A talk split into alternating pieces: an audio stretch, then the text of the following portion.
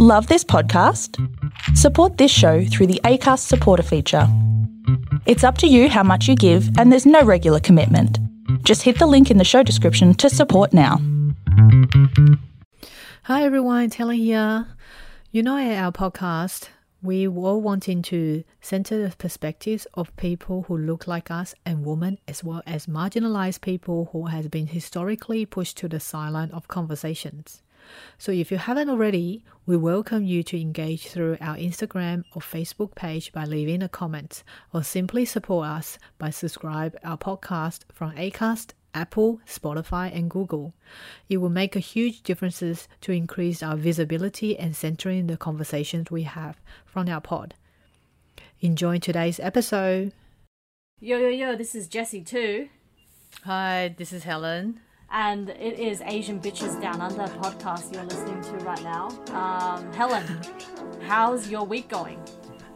Um, without Facebook on connecting all the news, yeah, I'm oh. doing all right. Yeah. Oh, but you're surviving. I, yeah, but I have a confession to make. Yeah. Um, because usually during the weekends we go out for like brunch or lunch. I don't cook.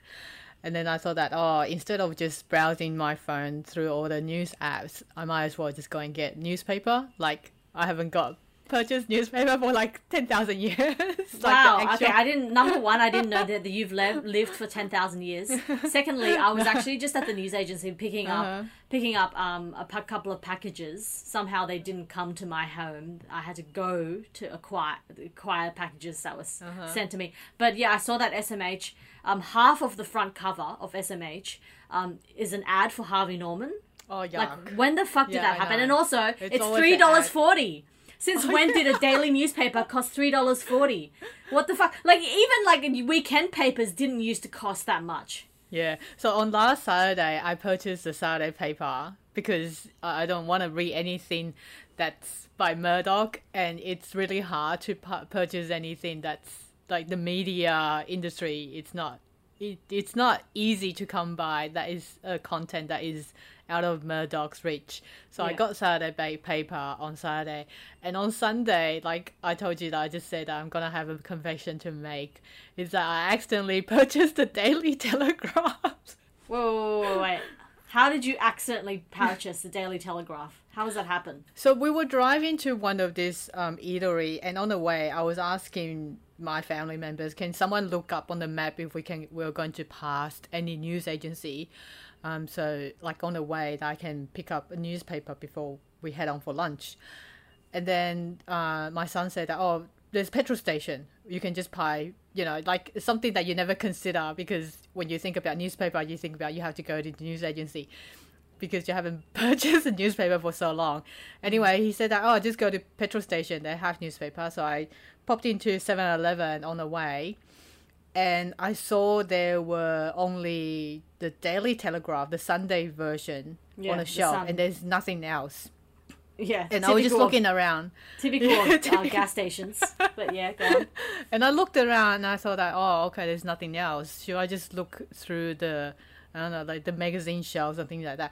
And then I saw like a big bunch of newspaper on the ground that's mm. still in their like plastic bindings. Yeah. Like they haven't opened up.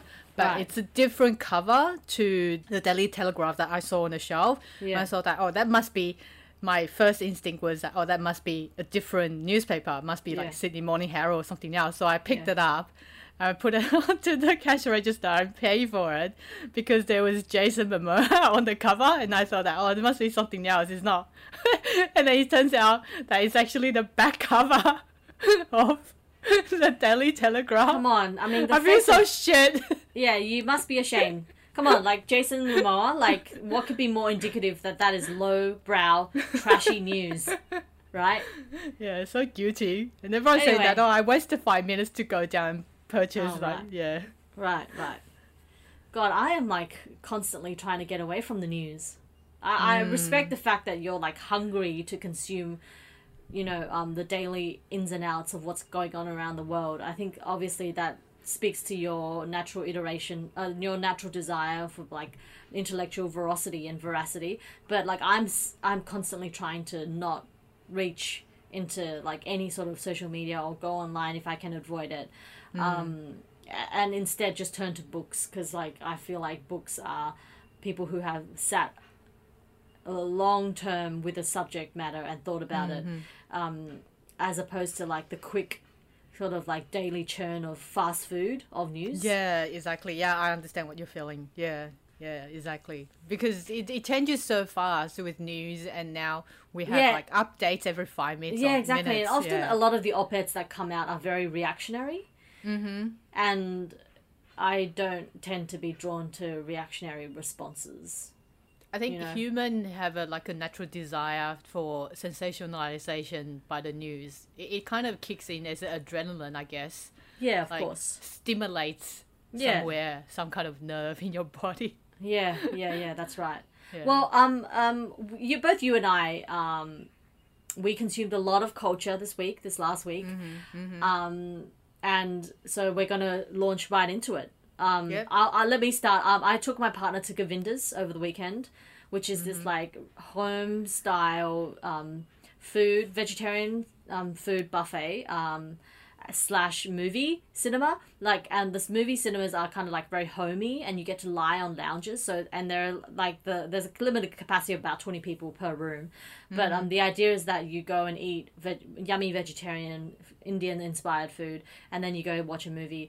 um I cannot believe it's now forty-five dollars per head. It used to be like thirty-five dollars for dinner mm. and movie, mm. or thirty dollars only a couple of years ago. Now it's forty-five dollars. But anyway, post-pandemic, I feel like I just want to support any business, you know? Yeah, yeah. Because I literally exactly. haven't spent any money um, in the last twelve months on any business except for like, I don't know, bookstores. Um, so we went to see Promising Young Woman, which oh, Helen, yeah. I know you haven't seen, so I haven't um, seen, but I know I'm not gonna, the plot. Yeah. yeah, yeah, I know that I'm. I'm not going to go into detail because there's a massive number of twists in the mm. film. Um, for you people who have seen it, um, you know what I'm talking about.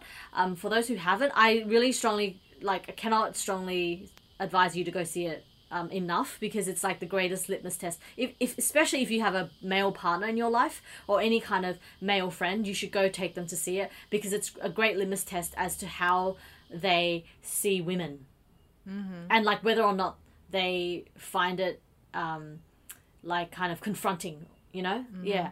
Um, well, that's but, the point, isn't it? Yeah, it's yeah. supposed I mean, to make them feel uncomfortable. Well, yeah, yeah. We'll speak more to... I, we're, Helen and I are definitely going to do a whole pod on it once Helen mm-hmm. sees the film. Mm-hmm. Um, but definitely it's like... Um, it was a film in which when I came out, I felt so vindicated and power... sort of it validated my way of seeing the world, the the way that mm-hmm. I move through the world, and how scary it is often for women. Yeah. Um, uh, and uh, the other thing I watched this week was the third part of To All the Boys, mm-hmm. which, again, Helen and I are going to do a whole pod on. That's actually our next pod. Um, we're going to just spew all about our feelings about Jenny Han, the, the Netflix series that was based on Jenny Han's Y A books. Um, but, yeah, Helen, have you seen all three? I have. Have yeah, you? Yeah, I, ca- I caught up. When you texted me the other day, it was two days ago. Okay. And I'm thinking, oh, I haven't... I thought about it because I, I was... I think I told you, like, months ago saying that, oh, the third movie is out. Yeah. And then we are going to do... Uh, we, hopefully, we're going to do a pod about it. But I never caught up on watching the second mm-hmm. or third. But the last mm-hmm. two days, I caught up watching it. yeah. yeah. Okay, so it's... Yeah. Um, I, I really... I, I remember being super excited about the films, especially the mm-hmm. first one, which was, like, massive. The second one didn't create as much stir. And then the third one just came out um, around Valentine's Day this year. Yeah, very recently. Yeah. Yeah. Yeah, okay. we yeah, have a lot to talk about on that front. Yeah, but, definitely. Yeah, before we launch into books, what did you watch this week? Okay, besides so... those three movies. yeah, I watched those the, the To All the Boys that I love by myself. I, I don't think any anyone in my family wants to watch it. Good, don't let your daughter romantic. watch that shit. No, definitely not. Yeah, um, I don't think she'll be interested in it anyway. Good. Um, so I've watched uh The Dig. British movie over last weekend. It's What's about it called? And like a The Dig, uh, an okay. archaeologist uh, movie. It's I don't know. I, I don't know how to describe it. I always like to watch British movie because I like kind of like the slow paced, kind of the bleakness of the weather. And I think it was set in the Scotland, and they talk about the history of this. They called it, uh, this guy, uh, the character that uh, Ra- Ralph Ralph Fiennes. Did I Ralph pronounce Fiennes? His name? Yeah. yeah, Ralph Fiennes. Yeah, the guy who played Voldemort. Yeah. Um, he played. Um, he called himself an excavator in the film, but in in fact that he's like an archaeologist who digs things up, trying to find the history behind it. Apparently, that he was. Uh, I shouldn't spoil, but it was a story about digging up um, some Anglo-Saxon historic ship mm. in one someone else's like a very upper rich white family's mm. backyard. Mm. Anyway. Mm. Um, I don't know if I can re- recommend this film, but it's if you want to find something that's kind of historical because it's based on a true story. It was set in World War Two, during the World War Two as well. If you want to watch something that is uh, r- history related, slow, and with kind of like a classical music in the background, yeah, maybe you can watch it. But it, to me, it was just slow. It was just so slow. But I, I did enjoy watching it. it. It was something that I want to see what happened at the end. Can I say, yeah. just listening to you talk it sounds about it, boring. I am so I am so fucking bored. I could not. That sounds like it's, the it's boringest like movie pace, ever. Sounds like a pace for if you if you enjoy watching something like in The English Patient. Oh, yeah. God, kill me. yeah, fucking no, solemn shit. Okay, I hate I British like films. Or, like, n- that's not, like, a blanket statement, because obviously, like, so many British films, like Bridget Jones and Notting Hill are fantastic. But, like, um, I don't like British cinema. I don't really like British mm. culture. Like, if I could mm. compare British culture to American culture, I would pick yeah, American always culture. Prefer, yeah, yeah I, always, always. It's so different between us. Yeah, because yeah. there's something, like, polished and astute and regal and, um... ass uh, stick up the ass kind of pompousness to to uh, British culture that I just have. I'm just thinking The Crown, Downton Abbey, etc, etc. mm. Like, kill me now. Like, I can't think of it. Like, and I find the um, uh, British accent super sexy, but like um there's something uptight. This is just something, some sort of attitude of uptightness and um restraint and like um sort of like high, sort of very well postured young young astute, very polite person that I'm thinking in my head, that I just, like, for me, I'm just the biggest slob, and I just, like, I'm so transparent. I'm just, I just, like, love sort of um, transparency, and, mm-hmm. like, American culture is way more like that, and I, yeah. Oh, like, do if I, they? Are yeah, they? give me, give me American... Like... Give me an American film any day. Give me an American novel uh-huh. any day. Give me a- American music any day over British music or British culture. I just, I have never, like, London, like, when I went to London, it was, like, the most dreary, like, London is fucking out of this world. It is seriously just, like, incredible in its own way. I, I can acknowledge that. But, like, it's just got nothing on New York. It's got nothing on American culture. That's yeah, my I don't I don't opinion. really want to compare, but I do think that what you say is true. But I think that's why it really attracts me. As in, I think I always um, am attracted to not only the accent. I think it's just the way that they... I don't know how to, how to explain it. I think, I think it's just the way that they're kind of slow, and I can't find a word to explain it at the moment to counter what you just said, to be honest. But I think I, I, I prefer the more, I wouldn't say traditional, but just the type of slowness that they move within the British cinema. It's just not as fast-paced. To compare it with American films, I think somehow there's a like a level of pretentiousness in American films as well, as in how the American film judging themselves and how the world feels American feel, because there's a lot, a lot of violence, a lot of sex, but at the same time they complain about the violence and the sex in relations of politics. But I guess that's uh, very much the same everywhere else. I don't know, the transparency, I, I'm not quite sure about that. Yeah. No, I just mean I like was, if you yeah. I, and and obviously everything I'm saying about America is basically like ninety-nine percent of it I'm talking about in reference to New York. So everything I've said about America is so is so New York based. Stupid because, yeah, I'm just completely saying New York, yeah. Because everywhere else in America, like middle America, you know, um, Arkansas and Ohio and South Carolina, a lot of culture. different... Yeah, yeah, I mean, that's so conservative, all those, you know, down south. Yeah. Uh-huh. Um, so obviously when I compare American to U K culture, I'm... I should rephrase it and say New York compared to London. yeah. yeah. The, on the subjects of the other film, um, The White Tiger. Uh, What's that about? Came out. Um, it's an Indian-based movie, uh, but the, the the dialogue within the movie is between Hindi and English. It's based in Delhi, where this they talk about caste, as mm, in you right. know how the Indian caste that it's. Just so, speaking of transparency, this movie is so transparent about servant and masters and caste systems in India. I know that we've always known and heard about it, but this movie I highly recommend to everyone. It's just so explosive about the relationship of um, lower caste and higher caste, how they work in the society of India, and how, I don't know whether or not that it's going to become more Revo- what's the word? Revolutional, because now uh, lower caste have more access of information, probably, you know, through internet and things like that. They're seeing worlds of outside, whether or not they want to climb up. But this movie was, I think it was based on a novel. Yeah, it is by a novel. Um, it's an adaptation of a two thousand eight novel by Aravind Adiga uh, with the same name, White Tiger. So the story is about a lower caste Indian man, Baron, who came from a very poor Indian village and uses his witty, smart, you know, kind of like an intelligent methods and to escape from poverty. Like you said, that you're always saying that you are watching too much white Caucasian-based movie. I think. Oh yeah, everything I watch is that. Yeah. This one, it's all Indian cast, and I, I feel like it's just a very, something that just hit me when I was watching towards the end, knowing that uh, there's a sense of the servant wants to break out from the cage to not live like the previous generation before.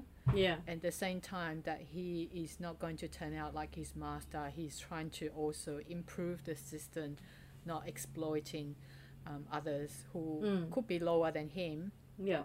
And kind of remind me of the book that I spoke to you about a couple of episodes ago, uh, The Diary of the Madman, where he implies how our human society is like zombies. We're eating other people to yeah. for survivals. Yeah. yeah. I think it's yeah. very real.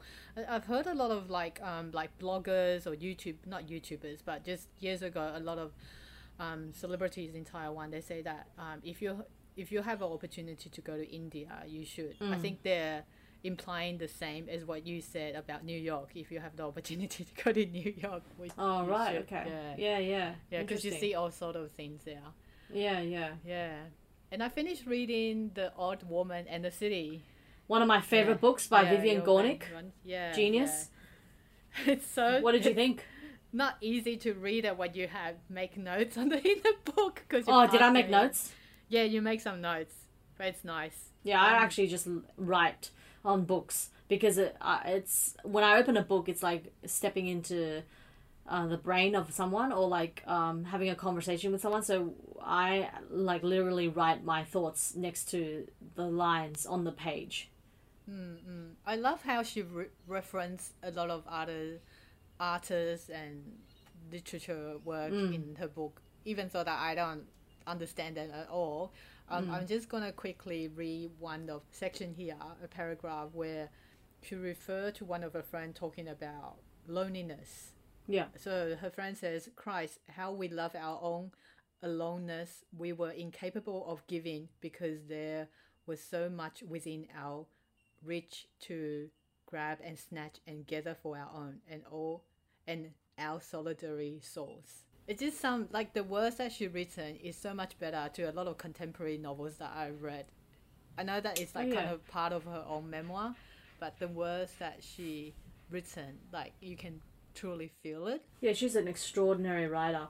She's known as a memoirist, but I think that kind of I think that label devalues what she does. She is an extremely astute observer of like life as a woman living in New York. So it's one of her most famous memoirs, The Odd Woman and the Woman. She has a couple of other ones. Um, she has a very s- sort of um, chaotic relationship. Uh, chaotic is not the right word, but she has a very like tumultuous relationship with her mother, who I I believe I guess is no longer alive because Vivian Gornick is in her eighties now or seventies. Mm-hmm. Um, but um, I've always been drawn to. I, I feel like what's really interesting about the women I have really admired in my life, um, they tended to all have had re- very um, messy relationships with their own mothers. Mm. You know, um, and also another thing that I have found myself drawn to is um, books about um, women who have had divorce, divorce breakdowns, which mm-hmm. like books, um, and which brings me to what I've been reading again. So I went to one of my genius friends' house, S L Lim. She lives around the corner to me, um, and she um, went. I went to her new apartment, and she had her book set out, and I plucked out Rachel Cusk's Aftermath. And Aftermath is a book I read a few years ago, I believe in twenty eighteen. Um, and it was around the same time I also picked up Katie Kitamura's uh, book, A Separation. And both books, one of them is fiction. So Katie Kitamura's mm-hmm. book is fiction. Um, Aftermath by Rachel Cusk is non-fiction. But both of them... Um, Both of them tell the story from a woman's perspective of a marriage breakdown. And I've always found them extremely... It's almost like reading the Bible. When I read about a woman writing about the breakdown of a marriage, like, I'm not going through a marriage breakdown, but I've always found it super cathartic. I think almost as a way so that if I ever come across a divorce in my life, I will be ready for it. And I feel like mm-hmm. there's something in me that... is I'm not saying that if I get married I'll get divorced, but that's always been something like in my brain because I'm such a naturally restless person, and when I don't like something I immediately leave it. Like I never stick it out. I never stick it out. That's why I've had like a gazillion boyfriends. I just I never stick it out. Like I'm not willing to work through something if I don't feel like I I'm feeling the other person wants to be in this relationship. And um, Rachel Cusk is an extraordinary writer. Like her sentences are magic, basically. Pure magic. And I just love reading from the f- perspective of a very highly articulate and intelligent woman, her ideas about like how she had desires and that they weren't fulfilled because she lives in a female body. Like it's so much more interesting reading about the world where um, a particular person's desires are so fractious compared to the reality, and living in a female body mm-hmm. in this world really is this condition of constantly navigating this um, this breakdown of a desire that cannot be fulfilled because you're a woman, you know? Like, just for example, mm-hmm. um, I would like to walk outside at four a.m. in the evening, you know? Um, but that desire is um, going to put me in danger, you know, necessarily at higher risk than if I was a guy. That's just a simple example. But, you know, a lot of our desires cannot be freely and liberally and safely expressed because we live in female bodies. Mm-hmm. I wonder why is usually... Have you seen any male writers that write about their own divorce? Divorce? No. Or writing... No, uh, you're right. You're absolutely or right. Or any Just... writers writing fictions about divorce. Yeah, because um, men are... That's not a space for men. Men don't feel like... Either men don't feel comfortable talking about it, or men mm. feel like that's a domestic issue. So they mm. think it's like lower class, you know? Mm-hmm. What do you think? Well, speaking men will be speaking about like the cis men. I think sometimes I know a lot of gay guys out there that I, they prefer to talk about relationship and feelings more than cis hetero oh, men. Absolutely. Yeah. yeah. Well, I don't know. I think a lot of times that when I am hearing relationship issues, number one will be that the communication barrier breakdown. If I'm hearing, you know, people telling me their relationship issues, most likely is that their male partner does not understand or refuses to understand mm. what they're trying to, you know, talk about. Right, right. Yeah, and even so that I've I've heard a couple of divorce stories that, you know, the guy doesn't even understand why he got divorced or why they were divorced, you know. Yeah. Because he refuses to understand. I think I, I don't understand why men that they choose not to understand, or they literally do not understand the reason that the breakup happened. I have an ex- Do you have a theory? I have a theory, yeah. Okay, go ahead. Because it's so easy for men to be like, say the average age of a guy to settle down is thirty. That's thirty years of reading books, of watching movies, of mm-hmm. reading newspapers, like everywhere, the entire media around them, the every every single facet of what they engage with in their life centers them. They have yeah. never needed to put themselves into another person's shoes, exactly. right? Yeah. Um, and so then they don't think that they need to do that, and then so they are actually unable to do that. Like their their skills for empathy and trying to see something from another person's perspective is it's just so low. underdeveloped. Yeah. It's almost just mm-hmm. completely absent, you mm-hmm. know. So mm-hmm. um, I understand why a thirty-year-old male is like inscrutably unable to. to understand that they also need to try and imagine what it's like to not live in their bodies, because every movie that they've seen, every book that they've ever read have centered someone who looks like them or who moves in through the world in a body mm-hmm. just like theirs, you know? And not only that, whoever that has represented the role are always the position in power. Yeah, exactly. Don't you think so? Yeah. yeah. It's always they're, they are always the position of power. That's why they didn't have to con- to consider yeah, or to yeah, exactly. empathize with anyone else. Yeah, yeah, precisely. Yeah. Yeah. Oh, so much God. to unpack. I know. Every I know, time. Right? Yeah. Well, we're going to take a break and then come back with some news events that happened this week. Yeah? Yep. We'll be right back. So, Helen, uh, in the last two weeks, Uh, the Australian media have been hearing about this woman called Brittany Higgins. Mm-hmm. She's everywhere. Can you please give us a clean, brief wrap about what has have been going on with our Prime Minister and um, this woman called Brittany Higgins? Okay, I don't know if I can be clean about her because I kind of pick up information, bits and pieces from here and there.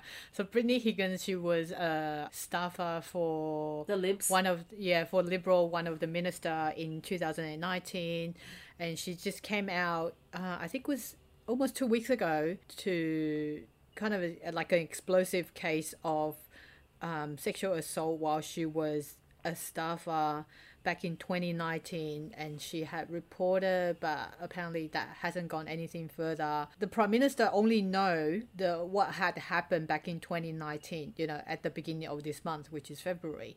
So that's what he claims. It, well, that's why he claims, of course, and everyone start wondering why, because uh, has any it was a, like a communication breakdown, or was it that he's lying? Everyone, like everyone's, or me, at least the media is suspecting that what has really gone on, because someone had said that Brittany Higgins did inform, and the Prime Minister's staffer or someone in his office has had received the information about her being sexually assaulted. And this mm. happened in the Parliament House as well, which is it just makes it more, I don't know, I, I can't find a word. Repulsive. I don't know.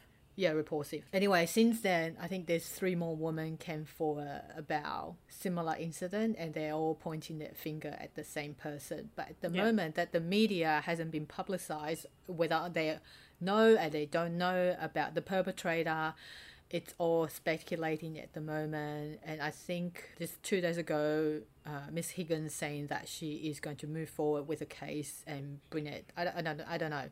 With the she's making making she's a formal making complaint. A formal complaint. Yeah, with the approach of the election, was it towards the end of the year or some sometimes coming up soon? It's going to be a very interesting thing to watch out. Yeah, because I think, uh, I think by, um someone was just telling me that the election is being called early mm-hmm. or something. Yeah, mm-hmm. I don't know. Yeah. Again, again, I like desperately want to just escape the world, so I don't yeah, know. Yeah, you don't want to know. yeah, but um, yeah, it's it's pretty horrifying. Um, it just shows things... that women are not safe anywhere. Yeah. Even up in the parliament where the all the major decisions are oh, made. Oh, yeah. of course. No, and probably are... particularly at in the political arena, the women um, are most. Vulnerable. Yeah, totally. Yeah. Or any any all male space is um, inherently toxic, which leaves me leads me to um, the story I covered this week uh, in regards to mm-hmm. this uh, young woman called Chanel Contos, who's an ex Kambala student. She uh, Kambala is like a really wealthy private school in Sydney, so she um, started a Facebook, sorry, an Instagram poll last week about how many of her friends had been sexually assaulted by private school kids, boys, sorry, private school boys, and I think something like half of them said yes, and so she... seventy-six percent, I think. Right. Oh, my God, mm-hmm. yeah. So she, like, totally not surprising. So she, her idea, her th- way to change her response was that the education system should be changed. So she reckons that there should be more sex ed within the classroom at boys' schools to improve um, boys' knowledge about consent. Mm-hmm. And um, I completely disagree. Like, um, I don't think that's going to help at all because, um, because like, I have taught at boys' schools. I know the kind of teachers that teach at these schools. Like, they're, I'm not saying that they're sexual assault um perpetrators, but there's a sort of blokiness to us. There's a the sort culture. of blokiness to the type yeah. of men who teach at all boys' schools. Mm-hmm. They need to fit in. They're, they're, they're like those guys who just like never grow out of high school. They're like, you know, when you're in high school, there's always that young, cool um, teacher um, that every girl has a crush on and that all the boys want to be. And they're usually a sports teacher, you know? Mm-hmm, they're the mm-hmm. kids, they're the uh, young teacher who has like a cap on all the time. And, like, there's also something particularly traditional masculine about the P E teacher. And so yeah. if you're going to implement these sexual assault, les- sorry, sex ed lessons about consent, you're going to think about, you're going you you're you're going to force these kind of boys, these kind of young men to teach, like, lessons about sexual consent. Like, they're the last people I'd want to teach about sexual consent. Like, um, like and also, like, like there's just something inherently unnecessary and dangerous and p- completely archaic about like an all-male space, and all-male spaces are like what the whole private school system is built on, like as in I, I'm talking about boys' schools, you know. Um uh, so like I, I don't even know why this young woman is like, I'm not criticizing Chanel Contos, although obviously it sounds like I am. um I'm just saying, like, I completely disagree with her solution.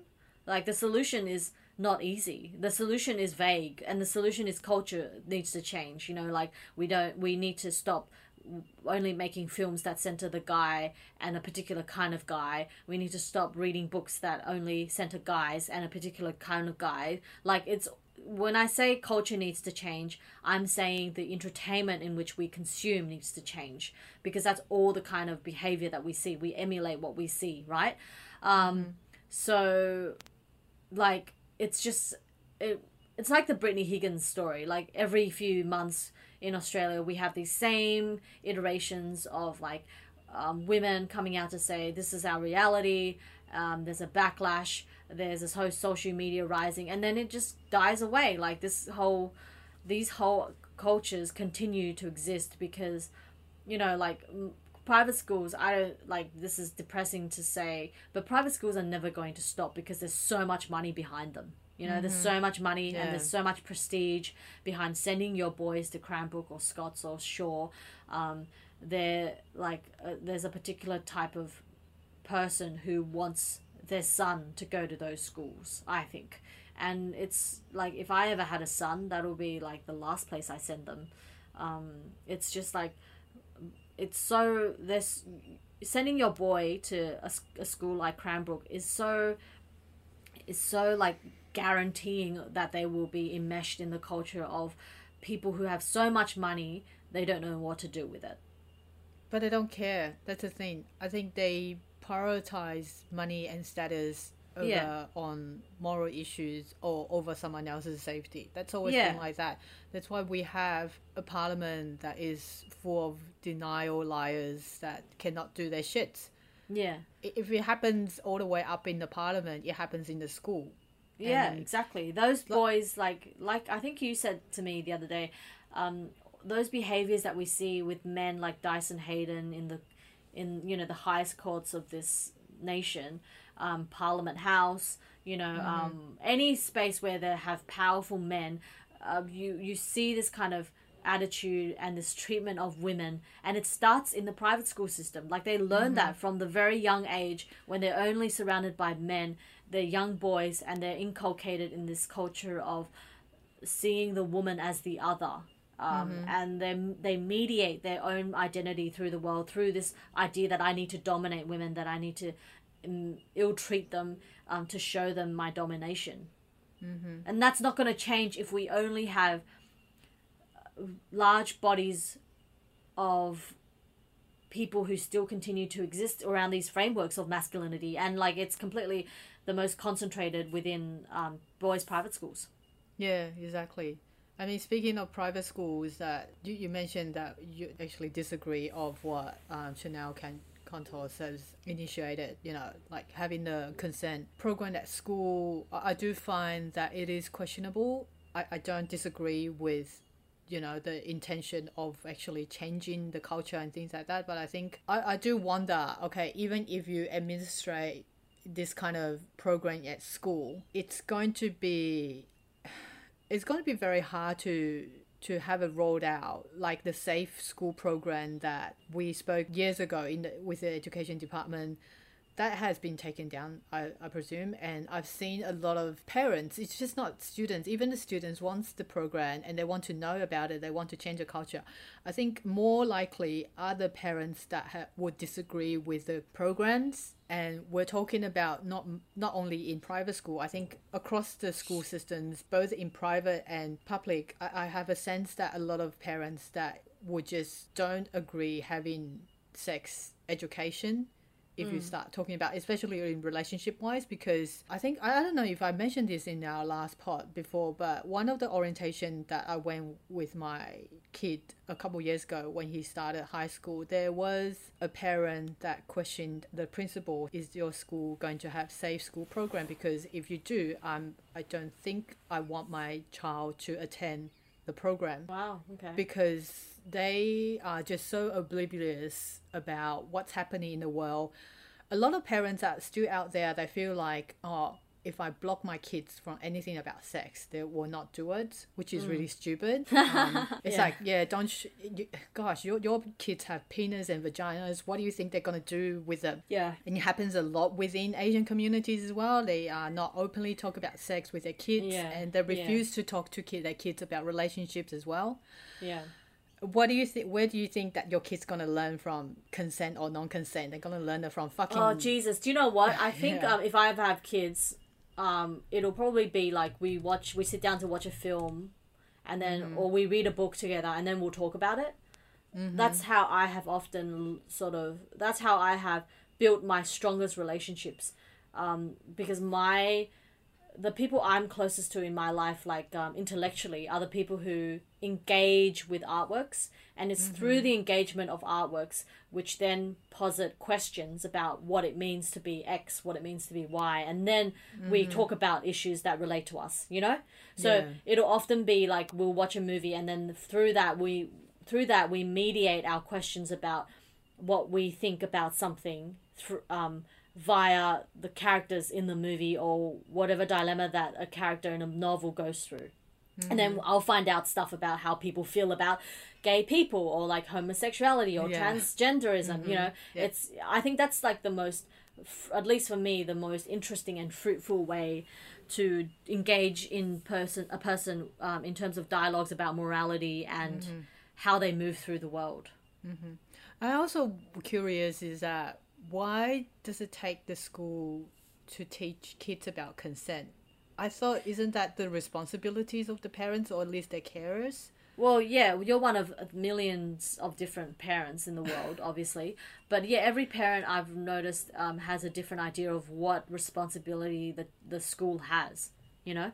Mm. And I think maybe if, if, if you're, Helen, if you're paying thirty-five thousand dollars a year for your son's education, maybe there is part of you that feels like, Um, yeah, the school should be teaching my son about something that I can't be bothered teaching them about because I'm paying fucking thirty-five thousand dollars a year for, you know, like explicitly um, every every parent has a different view on in terms of the spectrum of what they believe that a school should teach their kid right. and what mm-hmm. a parent should teach their kid. I, I obviously think, I have noticed in the last ten years that I when since like two thousand ten when I first became a teacher and then two thousand eighteen when I left permanently, um, I did notice there's a tremendous increase in the level of responsibility and the content upon which teachers were put, thrust upon to teach like kids, like a pastoral care, um, this idea of like um, uh, pastoral care was like very much in viewed in like a, a, a sense that the kid needs to be developed holistically. Um, mm-hmm. I, I realized, I, I noticed very quickly that teachers were being asked to, te to teach a lot of things that were outside of what we learn, um, subject matters, in, when we train in college to become teachers. Mm-hmm. You know, mm-hmm. like we were spending hours teaching kids how to like um, set goals and um, organize their weeks around their different a million gazillion extracurricular activities. Um we were asked to do like meal planning for them. We were asked to oh seriously oh my yeah, god get them to hell. engage themselves in a very spiritual manner. Like I think that um, so just parents, the skills to become independent is all burdened onto the teacher, yeah yeah which is very ironic obviously, but you uh-huh. know, mind you, I was teaching at like these expensive private schools. um But yeah, I remember yeah. just thinking like a lot of things that I was asked to teach the kids. I remember thinking, isn't this like stuff that the kids should talk to their parents about? You yeah. know, like for instance, yeah. in one very, very, very toxic boys boys school, which I name I won't name, but it's um, yeah, it's like obvious because I bitched about yeah. the school for so long. Um, there was a pornography expert that came. And oh, she, I remember you yeah, mentioned. Yeah, yeah, yeah. So she came on a Tuesday night at around seven o'clock, and her goal was to just speak to the parents, right? Mm-hmm. And she, like, she spoke for about half an hour about the uh, incredible prevalence of porn, porn consumption in young boys. Like, I learned that night that um, fifty, more than fifty percent of boys between the ages of fourteen and eighteen watch porn every day. Every wow. single day. Yeah, and that really shocked me. And then, anyway, she said a lot of things and how, like, uh, she, her spiel, her agenda was that pornography consumption should, should be an issue that teachers in P E classes talk about with their kids what? in school. Yeah. And then at the end, um, she was like, okay, turn to the person next to you and start talking about what you think. And then so I was forced to talk to this dad next to me. Um, and uh-huh. then he was, like, telling me about, like... Um, He was telling me about how his boyfriend, uh, not his boyfriend, sorry, his son, his son who's eighteen has a girlfriend, and mm-hmm. he was like, oh yeah, I think they practice safe sex, and and then here I was like a twenty-five year old teacher, like talking like, to this why dad. Why did you know just, this? Yeah, it was just so awkward. Like I was like, why are you telling me that your son, who's who I probably teach, mm-hmm. is like having sex with his girlfriend? And they're in year twelve, and like I'm just like, I don't want to know that. Mm-hmm. I don't want to know that. Like there should be a barrier. Yeah, between yeah. me and also I felt uncomfortable because like a lot of these boys did see me and like I was a young teacher and like yeah. and then I had this male friend of mine who said like, you know, Jesse, they're probably talk thinking about you in bed, and I'm like, that's so gross. I don't gross, want to be thinking yeah. about that, but also that's probably the truth as well. Mm-hmm. You know, like I'm not saying I'm like sexy at all, but I'm just saying I'm a young female teacher at an all boys school. Mm-hmm. Like the reality is a lot of them probably it's creating did... the uncomfortableness. Yeah, there you. was a little, yeah. yeah. Fuck. I don't know. I don't know. I don't know how to deal with this.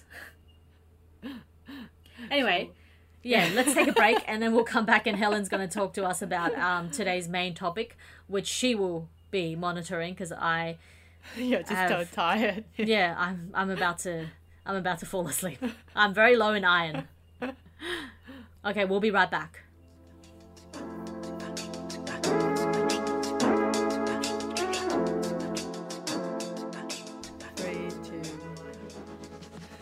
Okay, so we're back. So this week I want to talk about the Mother Language Day, which happened on the twenty-first of February, which is I think last Sunday. The reason I want to talk about it because we all speak a mother tongue, which is not mm-hmm. English, a colonial language, and it is really, really important for us. I feel like it's like a connection for us uh, to our own childhood and also our, our parents and especially our grandparents as well. So according to U N, International Mother Language Day was proclaimed by the General Conference of the United Nations Educational, Science and Cultural Organization in November nineteen ninety-nine.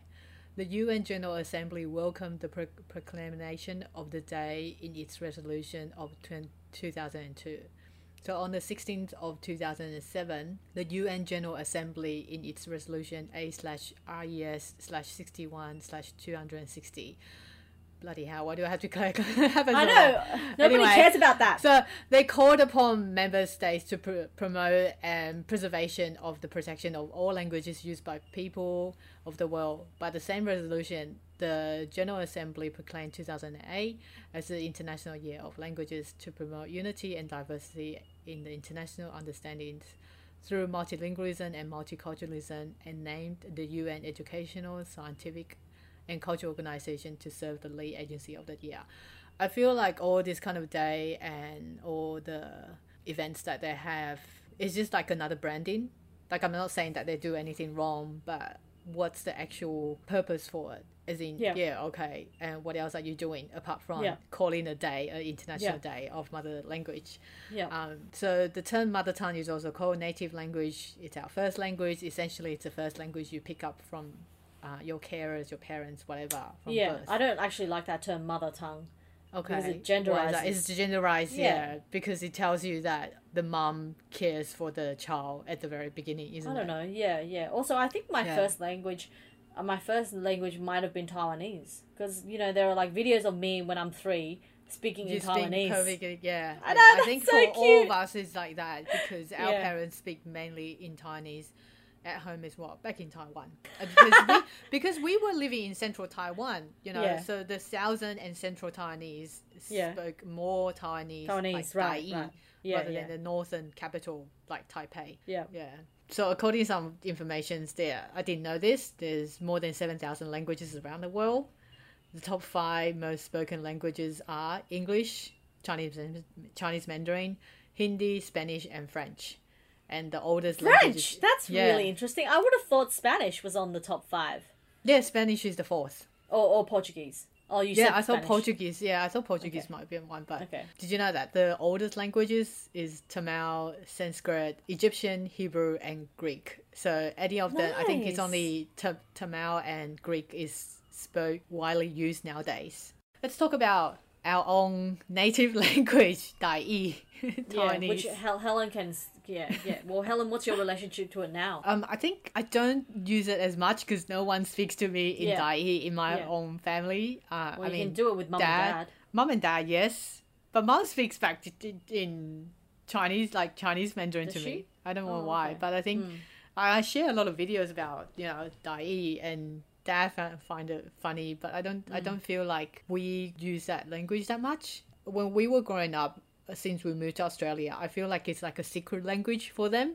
Right, right. Yeah, yeah. Because there's a uh, there's a say amongst Chinese communities that all other Chinese speakers don't understand Chinese, so it's like we can speak among ourselves. I think right. it creates identity for us as well. Yeah, yeah. Yeah. Um. Essentially, Taigi is a variety of the Hokkien language, which is speak um, natively by about seventy percent of the population in Taiwan, which really amazed me because I didn't think it would be that much. Mm. Like it says seventy percent according to Wikipedia. I, right. I, I always thought that it's a lot more less. Yeah, a lot less, um, yeah. A lot less, sorry, yeah. Um, because generation progresses, uh, there's mm. a lot more connection towards the outside world of Taiwan, people speaking more English and also Mandarin, because Mandarin considered is like more international language. Yeah, yeah. So it's a language that is has evolved from the traditional South and e- southeast coast of China, like the Hokkien, mm-hmm. and it's very similar to a couple of dialects that is in Southeast Asia. For example, Singapore,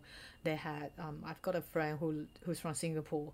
When she heard me talking in Taigi, and she said that, oh, it's really similar to my home dialect, which is Cao Chaozhou, Chaozhou Hua.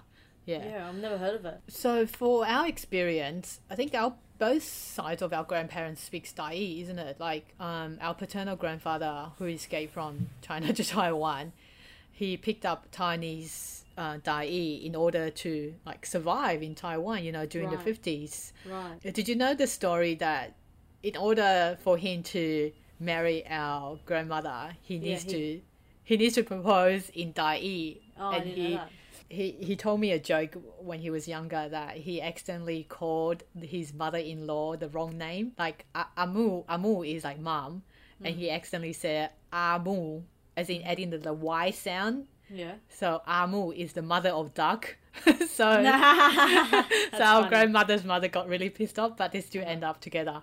Yeah, yeah, that's nice. What else? I think the colonization of Chinese Mandarin in Taiwan, like particularly during K M T occupation, you know, the martial rule period, yeah, from the fifties all the way to the seventies. From my own knowledge is that Chinese Mandarin was particularly heavily uh, enforced in school. I don't know if you heard our mum mention that, especially in the regional area where she grew up during the post nineteen fifty-eight, uh, after the two two eight event, where the confrontation between the citizens and the military, they were forcing like the ideal patriotic behavior. Mm. So in order for them to, the K M T, in order for them to unify, they forced their citizens to speak only one language, which is Chinese, yeah, Mandarin. Yeah. So yeah, at school, this is what our mum told me, that you will be forced to wear a plaque saying that speak Guoyu, which is national, yeah, language, like, yeah, Chinese Mandarin. Mm. And you'll be fined like a couple of dollars if you, you know, been caught out speaking Taigi. Really? Shit. Yeah, like ten dollars, yeah. That makes me want to go learn Taigi. It's like a swear jar, you know, like right, you right. are not oh, supposed man. to speak Taigi at school. So there were very heavy censorship around media as well, and entertainment that were dominated by Chinese Mandarin programs. Um, the audition progr- process for the candidates as becoming like a journalist or reporters, they had to speak perfect Pekingese Mandarin. What's that? Beijing Qiang, oh. as in they have to speak like a very strict formal. Right. It, it sounds like a Queen's English if we um, want yeah, to put yeah, a metaphor yeah. to it. Yeah, yeah, def- definitely. I know what you mean. And a lot of local dialect musicians were censored as well. They were not allowed to publish their music. They were not allowed to play that on radio. This goes the same with the indigenous language in Taiwan as well. Right. So only in nineteen ninety-three that there had been a reform to bring back the uh, you know the native language in the community. So I think since we left Taiwan in the yeah. early nineties, that yeah. Taiwan Taiwan's government, you know, the progress of D P P, they start looking into reforming the education system of bringing in Chinese language uh, programs back to school. Apart from that, I think um, also indigenous community were heavily discriminated too, like almost very similar tactic of discriminating indigenous group in, you know, everywhere in the world. There have been created bad image and enforced the rest of society to think badly of them. Like, for example, they will call out if they spoke like native, their own native indigenous language in mm. community. In saying so, um, with the revitalization of Chinese language, there is, well, there are two YouTubers that I want to recommend. The first one is called A Hua Sai, I think, A Hua Sai.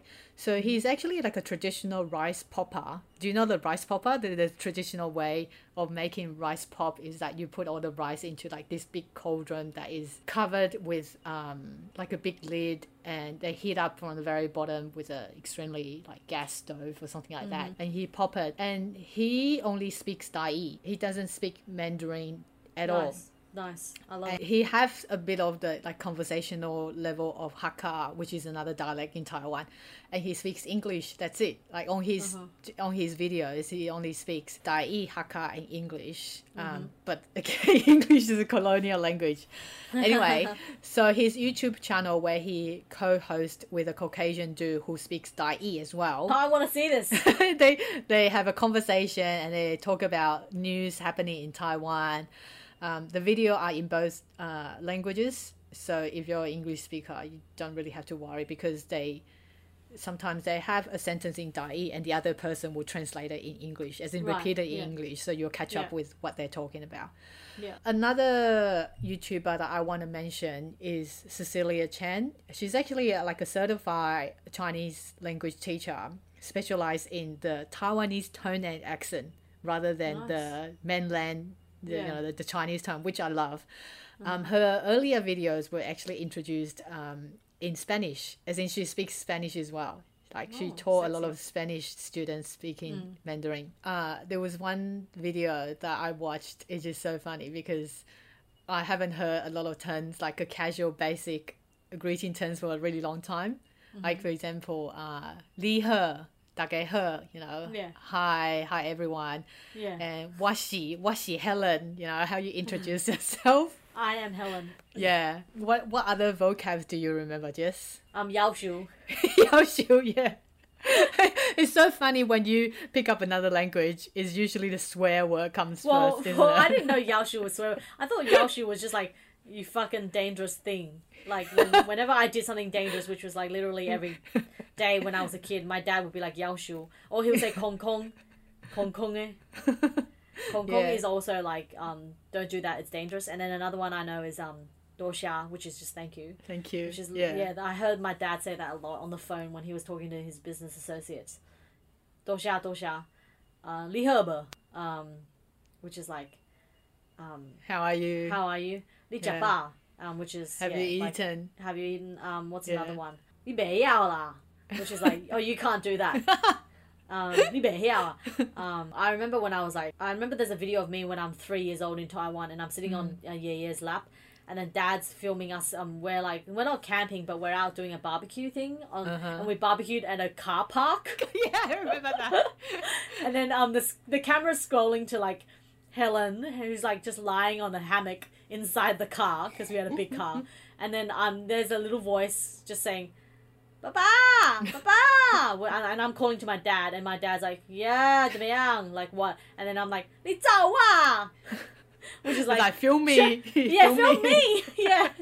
You always want to take the attention on you. I know. I'm like, look at me. Look at. I swear, like I'm such a typical for like um youngest kid. I'm always like center of attention, please. Center mm. of attention, mm. which is why I write write books because I always want to be the center of attention. So if our listeners are interested, you know, Cecilia Chen and A Hua Sai, I'll have that link in our show yeah, that's this cool. week. Okay, so that's it. That's yeah, it for awesome. me. Yeah. Well, before we go, Helen and I oh, yay. are excited about this weekend because we're going to check out Fantastic. some comedy. So looking forward to it. So uh, yeah, there's a Lunar New, Lunar New Year festival um, comedy fest going on at Saturday. Is and it where Chatswood? Is it, Helen? Mm-hmm. Yeah, Chatswood Concourse. So we're very excited. It. It's like like my day, my weekend off. Yeah. Yeah. What are you going to do? Um, what should we have for dinner? Bao dao. Yeah. Right, we've got to have bao dao or something. Taiwanese. Have you tried the one at Artarmon? There's a Taiwanese one at Artarmon. Oh. Yeah, yeah, I have. Do they have vegan um, stuff there? I probably can call and ask. Yeah, yeah. I think bao dao has a few vegan stuff like the eggplants, tofu, the tofu, yeah, absolutely. Right? Yeah, yeah, yeah. yeah. yeah. Okay, um, good, good. Before we go, I just want to do a quick mention again for Amplify Bookstores. So they are looking for artists and illustrators to create stores, bookmark and stickers. I'm sure there are brilliant artists, uh, listeners out there. Um, so if you're interested, please contact Amplify Bookstores directly to submit your interest. Yeah, so that's it. That's it from me. Yeah, thanks, thanks everyone. Helen. We'll chat to you next week. Bye. See you next week. Bye. Bye.